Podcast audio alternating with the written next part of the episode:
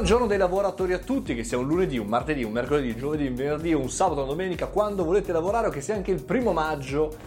Buon giorno dei lavoratori a tutti. Ma è sempre il giorno del lavoratore che lavora, chiaramente tutti i giorni. Noi siamo un po' stati obbligati anche a lavorare a qualsiasi ora, a qualsiasi giorno, anche durante le feste, anche quando il numerino sul calendario è rosso, ma siamo qui per parlare di lavoro e siamo qui per parlare di una riflessione in generale che sento costantemente quando non soltanto vado a fare gli speech negli eventi, ma anche quando entro nelle aziende, ovvero le persone si lamentano sempre del proprio lavoro.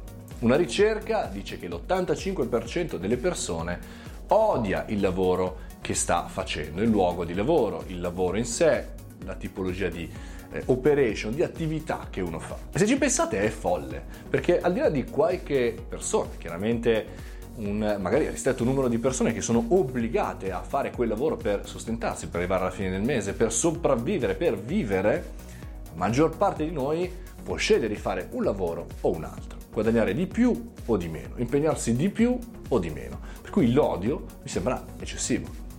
Cioè se non ti va bene questa cosa, chiaramente l'uomo della strada semplicemente può dire cambialo. La realtà io la metto in un'altra situazione. Secondo me non odiamo, cioè o meglio, quell'85% delle persone non odia il proprio lavoro, odia cosa fa, come lo fa, con chi lo fa il proprio lavoro. Per questo che la soluzione non può essere il remote working, perché a casa puoi fare un lavoro DM e rimane sempre un lavoro DM. Per questo lo smart working questa cosa non lo cambierà, perché puoi fare tre giorni in ufficio e due a casa, ma sempre il lavoro DM sarà. E per cui il punto diventa che cosa sappiamo fare, quali sono le nostre abilità.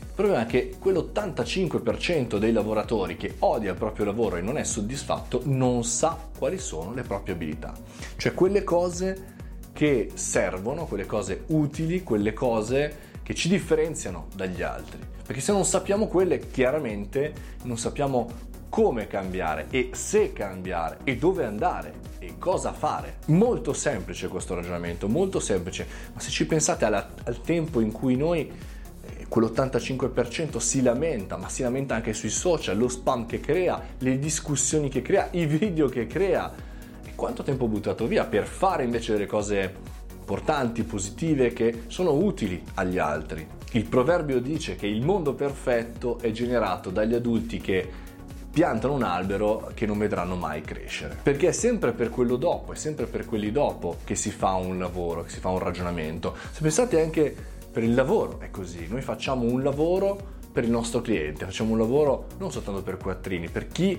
ha bisogno di un prodotto, di un servizio, di un qualche cosa. Quindi se quella cosa non la amiamo, non ci piace farlo, non abbiamo un po' di adrenalina nel creare quel contenuto, sarà solo ed esclusivamente una vendita di ore, di, di prestazioni orarie e quelle cose lì, ahimè, non ci sono più.